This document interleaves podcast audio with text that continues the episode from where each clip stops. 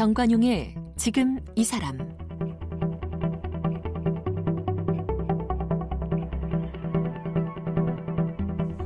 여러분 안녕하십니까 정관용입니다. 3년 전 서울 구의역 스크린도어 수리하다가 숨진 19살 고 김모군 또 지난달 태안 화력발전소에서 컨베이어 벨트 점검하다 숨진 고 김용균 씨. 이 젊은이들의 안타까운 죽음, 우리 사회 비정규직 노동자들의 고달픈 일상, 열악한 노동 환경을 보여주는 대표적인 사례들이죠. 실제 우리나라는 OECD 국가들 가운데 산업재해 사망률 1위고요. 한국의 임시직 또는 비정규직의 정규직 전환율은 평균 22%, OECD 회원국 가운데 가장 낮습니다. 그래서 지금 이 순간에도 거리에서 파업이나 복직 운동을 하면서 제대로 쉬지 못하는 비정규직 노동자들이 많은데 이 고단한 비정규 노동자들의 쉼터이자 사랑방이 되어주는 곳이 있습니다. 바로 비정규 노동자의 집 꿀잠인데요. 이 꿀잠의 김소연 아, 운영위원장을 오늘 만나봅니다.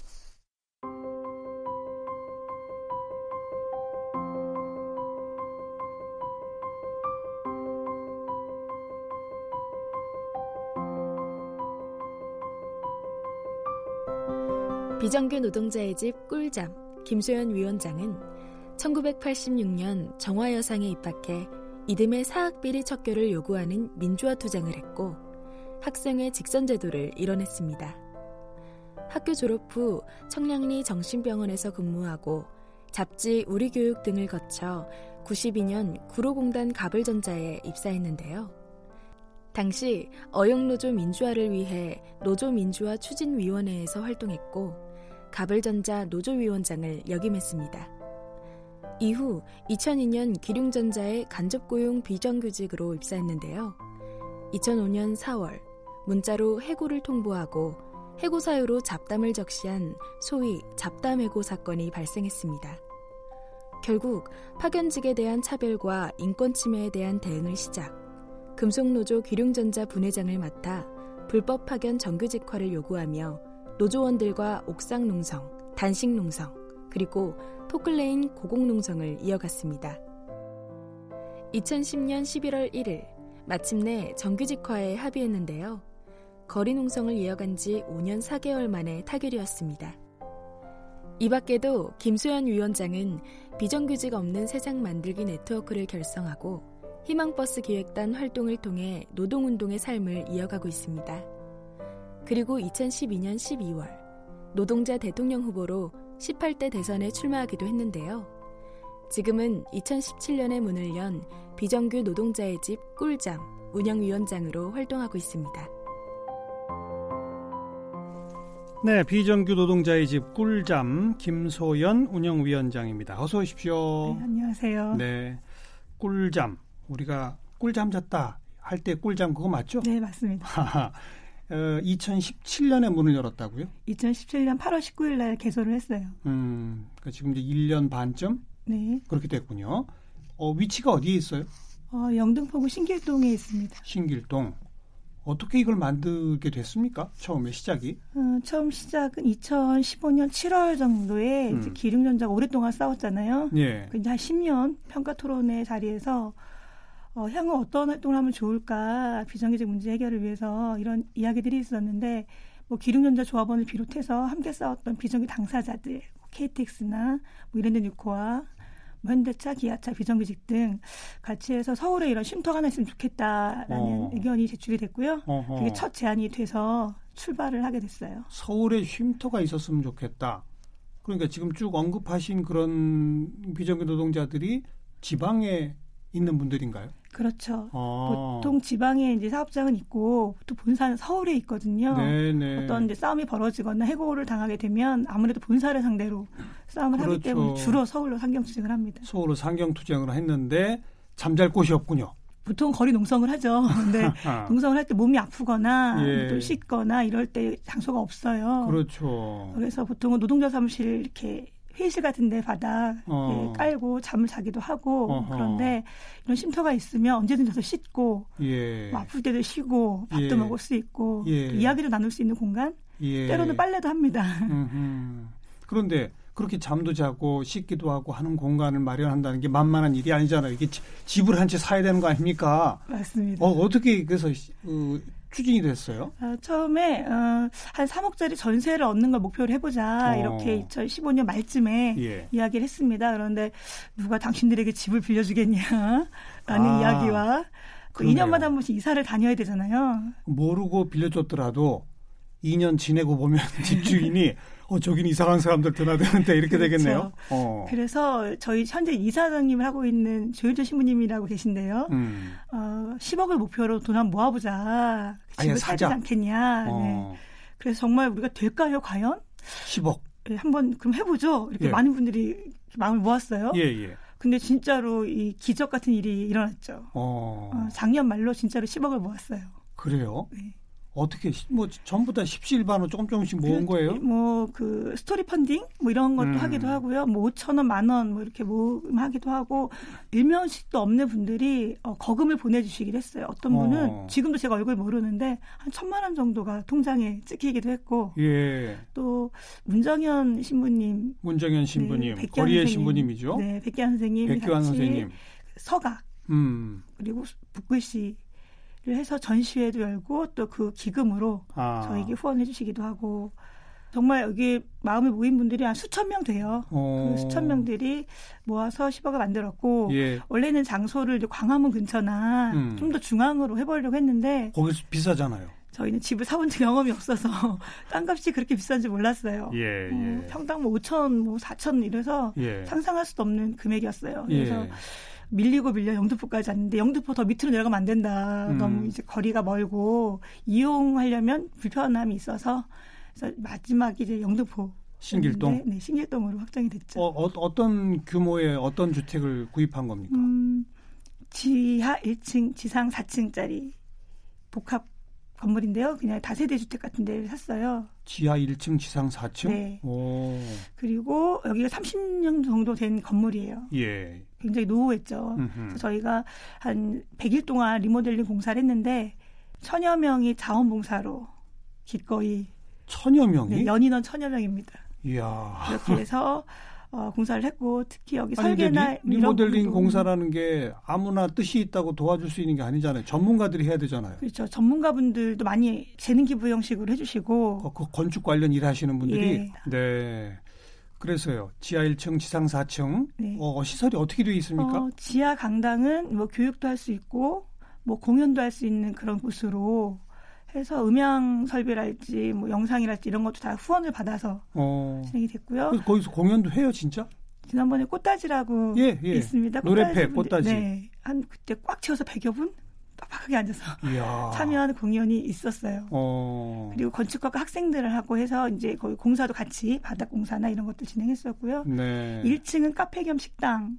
카페 겸 식당. 예, 그래서 음. 언제든지 와서 밥을 같이 나누기도 하고 해먹기도 하고 음. 어, 차도 마시고 음흠. 그리고 저희가 오래된 건물이라 엘리베이터가 없어요. 하지만 또 이제 교통 약자들 있잖아요. 다리가 불편하시거나 또 그렇죠. 장애인분들도 오실 수 있는데 그래도 한 곳이라도 장애인을 위한 공간이 필요하다.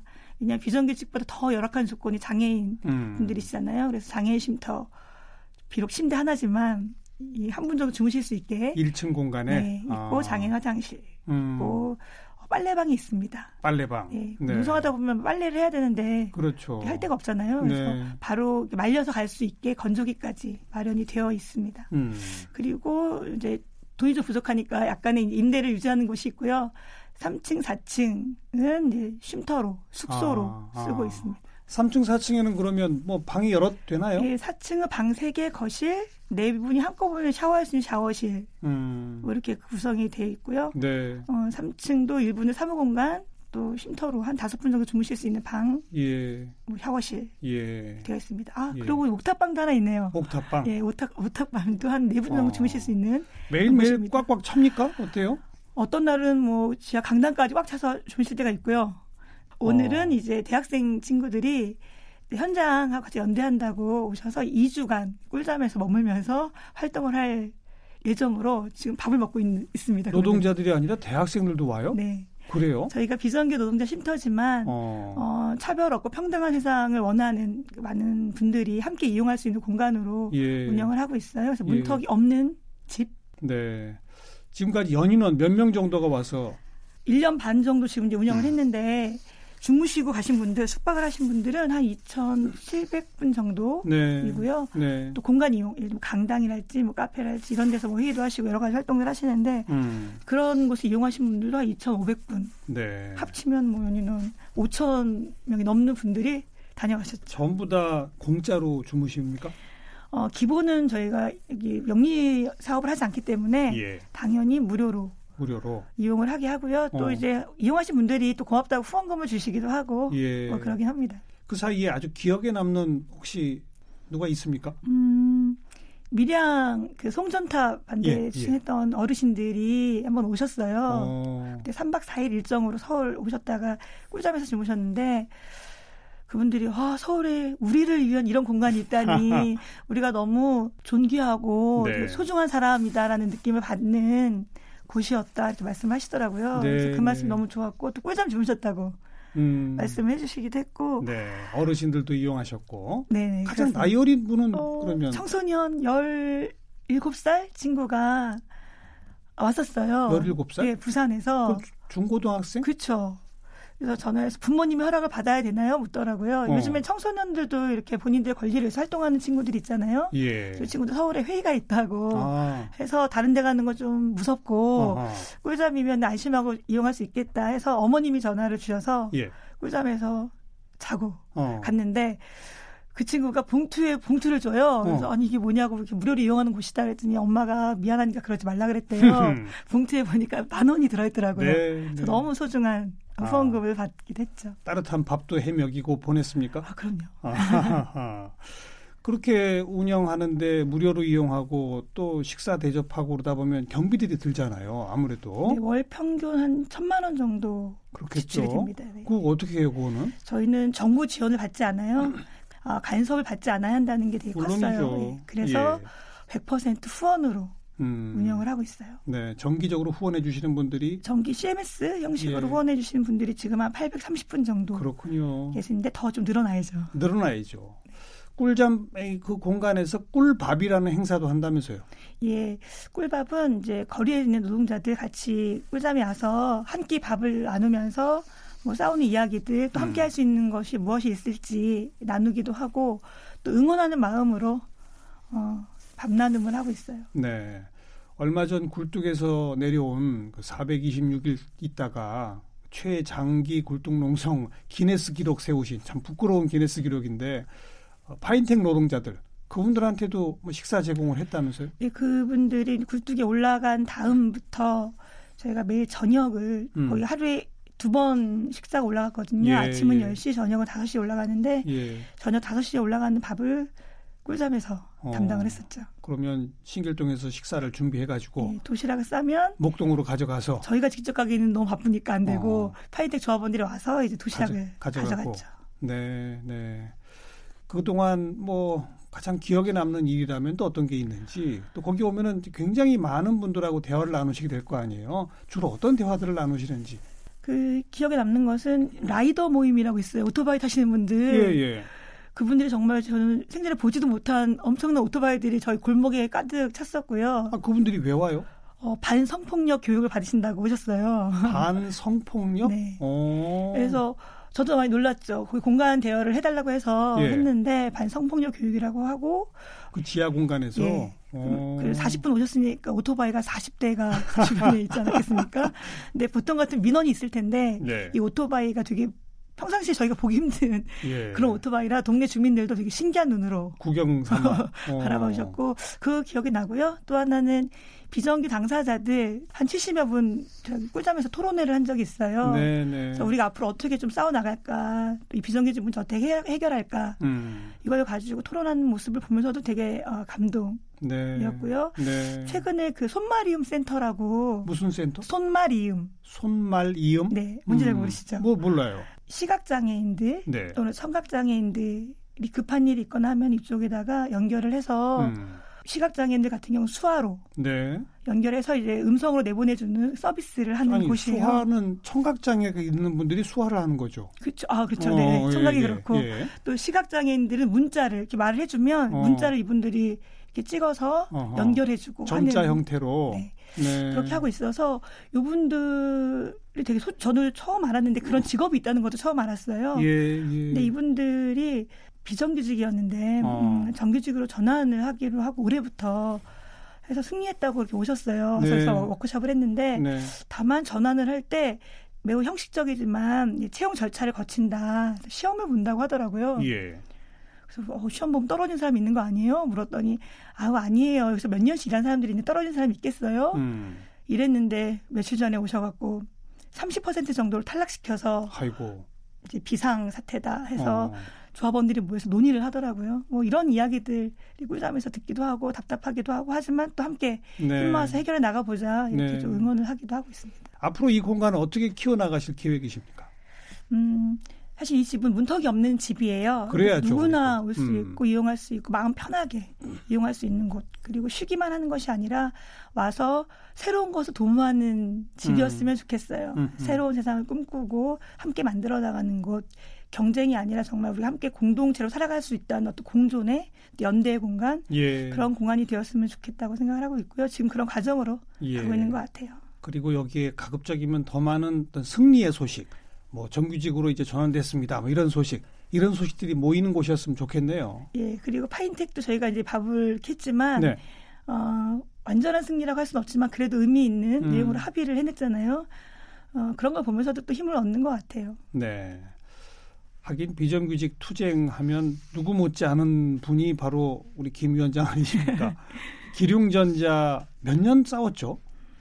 음, 1895일을 싸워서 합의를 했고 그리고 이제 2년 6개월을 기다려서 어. 복직을 했는데 회사가 일 안 주고 임금도 안 주고 그렇죠. 그래서 또 싸움을 시작했고 예, 그랬더니 사장이 야반도주를 한 바람에 예, 농성을 하고 예.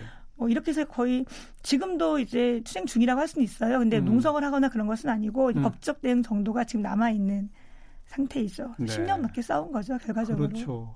투쟁의 첫 시작이 2005년이었죠? 네. 2005년. 그때로부터 1895일.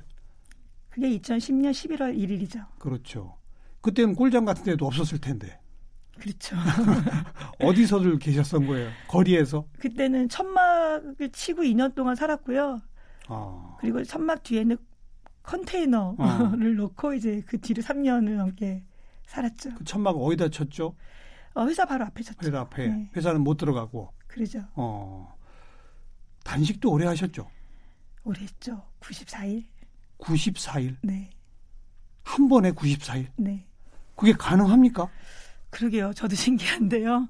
이게 너무 절박한 상황이고 그러다 보니까 어, 그렇게 했던 것 같아요. 그리고 어. 단식은 또 사람에 따라서 다 다르거든요. 근데 그 의사 선생님 말씀을 제가 에너지를 되게 적게 쓰는 음. 어떤 그런 체질이라고 하시더라고요. 그래도 중간에 병원에 막 실려가고 그러시지 않으셨어요? 한번 병원에 갔죠. 어. 대단하십니다, 정말. 음, 우리 사회가 너무 너무 참담하죠, 사실은. 네. 그렇게 오랜 기간 투쟁을 이어가다가 이제 사회적 관심도 집중되고 하다 보니 중재에도 나서고 해서 조금 아까 소개해 주신 것처럼 2010년 11월 전원 정규직으로 전환시켜서 복직시킨다. 이런 네. 합의를 본 거 아닙니까? 맞습니다. 그죠? 근데 당장은 못하니 1년 6개월 있다가 하자 이랬던 거고 1년 6개월 지나니까 1년만 더 시간 달라 그랬던 거고. 그죠? 네. 2년 6개월 후에 가니까 어떻게 했다고요? 어, 복직을 딱 했는데 이제 회의실에서 기다려라 이렇게 말을 하고 음.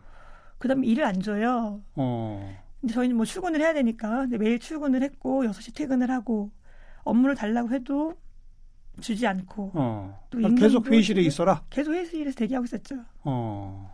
그 기간이 얼마나 됐습니까? 그 기간이 한 6개월?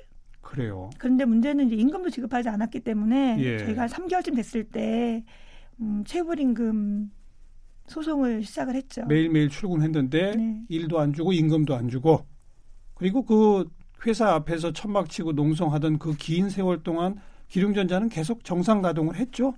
했죠. 그렇죠. 어. 이제 국내 공장을 다 폐쇄해버리고 중국으로 음. 그 공장을 옮겨서 진행을 네. 했었죠. 네. 그리고 이제 뭐 한 6개월 그런 식으로 가더니만 야반 도주. 12월 말에 야반 노조를 했습니다. 어. 결국 그 사업주가 이례적으로 징역형 받지 않았나요? 그때 체불임금 건으로 굉장히 이례적으로 구속이 됐죠. 법, 법정 구속. 구속이 됐습니다. 그러니까요. 지금은 어떻게 지낸답니까? 글쎄요. 지금은 본인이 이제 재판에 가면은 본인이 실업자라고 얘기하던데요. 음, 그때도 법정 구속이 딱 되니까 그제서야 공탁금을 얼마를 걸었어요. 그 체불 임금 명목으로. 네. 어.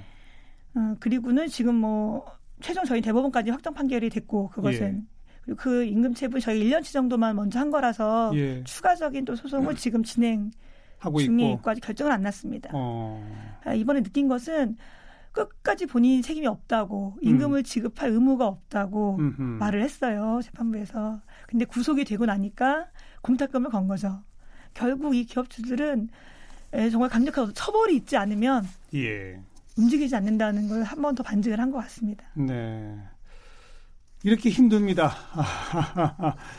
예, 비정규직 문제 해결을 위해서 뭐 비정규직 보호법도 만들어지고 했습니다만 노동계에서는 그 법이 아주 좀 잘못돼 있다. 빨리 바꿔야 된다. 이렇게 주장하고 계시잖아요. 그 그렇죠. 법의 가장 큰 문제가 뭐고 어떻게 바꿔야 합니까? 사실은 이 문제의 출발점은 파견법이에요. 그래서 IMF 때 이 노동자들이 고통 분담을 해야지 살 수 있다라는 논리로 정리해고제와 파견법을 네. 도입을 하죠. 네. 근데 IMF는 3년 만에 졸업을 했단 말이죠. 예. 그런데 노동자들에게 가해진 정리해고랑 파견법은 그 맹위를 지금까지 떨치고 있는 음. 상황이에요. 사실 그로부터 출발해서 20년 이 되었는데 양극화는 굉장히 심각해지고 비정규 예. 노동자들은 전체 노동자 중에 절반을 훌쩍 넘어버린 그렇죠. 상황인 거죠. 네. 그래서 저희는 이 문제의 근본적인 해결은 일단 그 처음 출발했던 그 근원, 음. 이 파견법 중간 착취라고 저희는 얘기하고 있는데요. 파견법 예. 어떤 내용이죠? 그러니까 어, 예를 들면 그 원청 사업주가 음. 직접 자기가 그 노동자를 고용해서 일을 시켜야 하는데 음흠. 다른 회사의 소속으로 네. 자기 회사에서 일을 시키는 거죠. 그러니까 이른바 사내 하청 그렇죠. 그런 거죠. 네, 그걸 가능하게 한 게 파견법인 거죠. 맞습니다. 어. 어, 그래서 이, 이 파견법 자체가 폐기되지 않는 한 음. 이 문제는 계속될 것이라고 저희는 판단을 하고 있고 또 하나는 파견법을 시작으로 이제 직접 고용 비정규직, 네. 뭐 간접 고용에서도 되게 다양한 다종 다양한 형태들이 지금 만들어지고 있어요. 예, 예. 그래서 어, 가장 처음 출발했던 그 근원이 뭔가 해결이 돼야 그 다음 손볼 수 있지 않겠냐. 음, 필요한 사람이 직접 계약을 맺어라라는 거죠. 그렇죠. 근데 지금은 거치고 거쳐서 완전히 이게 노동자들만 굉장히 이 힘든 네. 상황이 되는 것이죠. 네, 네. 농산물도 직거래하라고 하잖아요. 노동자들도 직거래로 예. 직접 고용해서 일을 하고 책임도 지고 음. 의무만 주는 게 아니라 음흠. 책임과 의무를 같이 갖는 알겠습니다. 이것이 돼야 된다고 생각을 하고 있습니다. 파견법 의 철폐 이걸 말씀하셨고 또 비정규직 보호하고 뭐 그런 명목으로 2년 이상 고용하면은 정규직화 시키도록 하는 그런 조항이 되어 있잖아요. 이른바 기간 제한이잖아요. 예. 근데 그랬더니 뭐 1년 11개월에 해고하고 이제 그러는 거 아니겠습니까? 저희가 그 법 만들 때 다 반대했어요. 그러니까요. 해고하는 법이다 했는데 정부는 아니라고 했고 음. 근데 결국은 해고하는 법이라는 게 만천하에 드러났죠. 네. 그래서 이거는 아예 사용 사유를 제한하자는 쪽으로 바꾸자는 거죠. 그렇죠. 상시 업무는 음. 정규직으로 고용하자라고 하는 거죠. 상시 업무는 정규직으로 고용하자. 아주 특별한 이 아주 간헐적이고 일시적인 업무만 비정규직으로 고용할 수 있도록 하자. 그런 거죠. 그렇죠. 네. 사실은 저희가 비정규직법 파견법이 없을 때도 비정규직이 없었던 건 아니에요. 아, 물론이죠. 계약직이 있었죠. 그런데 네. 그분들은 처음부터 단기 계약이 전제였고 어, 지급되는 임금도 어, 훨씬 많았어요. 그렇죠. 지금처럼 절반이 아니었죠. 예, 예. 그나마 이 산업재해와 뭐 안타까운 죽음이 잇따르다 보니까 지난 연말에 뭐 이른바 고 김용균법 같은 게 만들어지긴 하지 않았습니까? 아주 위험한 업무 같은 경우는 하청을 주지 못하도록 직접 고용하도록 하고 뭐 이런 등등 말이죠. 그리고 하청업체 소속에서 산업재해가 벌어지더라도 원청업체의 책임을 좀 더 강화하는 그런 것들이 그나마 좀 만들어졌는데 이것도 부족하죠. 많이 부족하죠. 사실은 이 산업안전법은 노동자들의 피값이라고 얘기하기도 합니다. 현장에서는 그런 죽음 때문에 만들어진 법인데 음. 이번에 28년 만에 개정이라고 얘기를 했는데 예. 사실은 약간 누더기가 됐어요.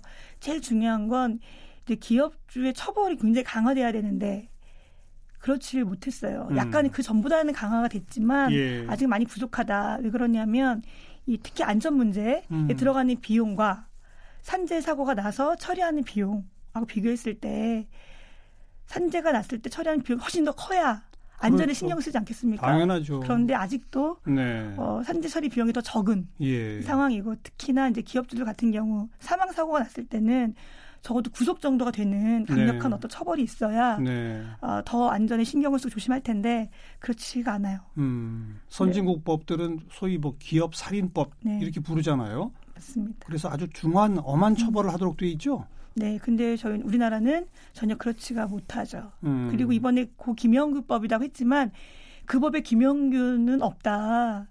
지금 김영균 노동자가 살아있다 하더라도 그 법에 적용될 수가 없다라는 거예요. 왜냐하면 아. 위험 업무 뭐 이렇게 외주 금지라고 했지만 굉장히 협소한 아, 어, 내용입니다. 그 발전소의 컨베이어 벨트 점검은 위험 업무에 안 들어가요? 안 들어가 있습니다. 그래요? 허허. 네, 김용균 빠진 김용균법이네요. 그렇죠. 음. 바로 이런 뭐 파견법 철폐, 비정규직 보호법의 개정, 그리고 이런 산업안전보건법을 조금 더 강화하는 것 이런 모든 게 다 국회 문턱을 넘어야 하는 거고 안 되죠, 그게 지금. 이번에 그 특히 김용균 노동자 어머님이 음. 국회에 가서 막 우셨잖아요. 그러니까요. 어, 특히 그 발전소에 가셨을 때그 일하는 노동자들에게 너네 그만둬라 죽는다 그러게요. 그만둬라 이렇게 말씀하셨거든요. 네. 그 정도로 심각한 네. 조건에서 외교성을 다 했는데도 간신히 통과가 됐죠. 그런데. 간신히 통과가 되는 내용 중에 어, 기업주들이 요구했던 내용들이 상당수 이렇게 받아들여져서 네. 앞서 말씀드렸듯이 굉장히 미약하게. 통과가 되었어요. 그러니까 한마디로 이런 현실을 바꾸기 위해서는 정치도 변해야 한다. 그런 취지로 어 2012년 네. 대통령 후보로까지 나가셨잖아요. 네, 그죠? 근데 아직도 정치가 안 바뀌고 있죠. 그러네요. 음. 아이고 안타깝습니다만 비정규 노동자의 집 꿀잠에 많은 분들이 더 모여서 또 따뜻한 꿀잠 주무시고 따뜻한 꿀밥 드시고 기운 내서 열심히들 하다 보면 좋은 정치도 만들어지지 않을까 싶네요. 그렇죠. 저희가 포기하지 않고 네. 어, 함께 한다면 뭐 꿈을 현실을 만들 수 있으니까요. 음, 그때까지 참 많은 분들 따뜻하게 재워주시고 따뜻한 밥 많이 해주시기 바랍니다. 고맙습니다. 네, 비정규 노동자의 집 꿀잠의 김소연 운영위원장이었습니다.